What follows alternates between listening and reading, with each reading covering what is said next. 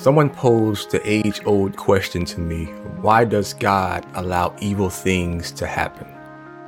And one thing we have to remember when discussing this is the concept of free will.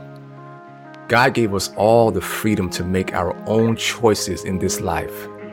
I can choose to be kind to you, or you can choose to help someone in need. But if we were forced to be kind and forced to love someone, the act itself would lose its meaning. But with the freedom to choose comes the risk that someone can choose to take the path of evil. In this world of contrast, we can only truly appreciate the light when we have experienced the darkness. When we witness evil, it's a call to action to wake up and rise above it and to recognize the importance of our own decisions in shaping the world around us. A wise man once said, Darkness cannot drive out darkness, only light can do that. And hate cannot drive out hate, only love can do that. And it's through adversity and the presence of evil that our faith and character are tested and refined.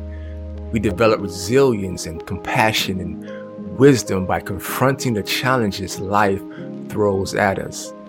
In the grand scheme of things, God's ultimate plan may involve turning the suffering we experience into an opportunity for growth and transformation.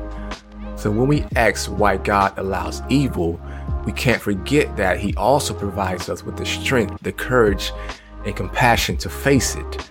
Our free will, though it may lead someone to choose evil, it also empowers us to choose otherwise.